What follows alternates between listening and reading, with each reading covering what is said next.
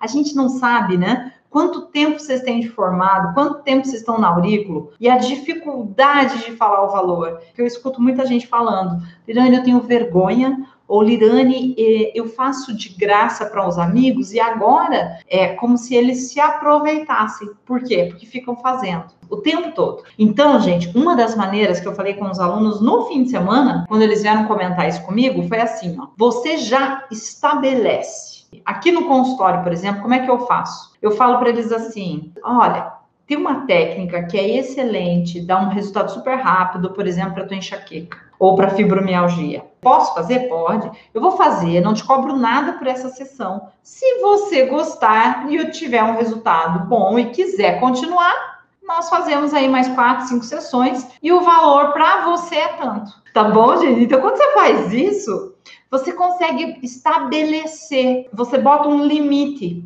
O problema é quando você fala assim: não, vem aí, eu faço para você de graça. E aí as pessoas começam realmente, tá? Não é por maldade muitas vezes, mas é para poder ter uma vantagem.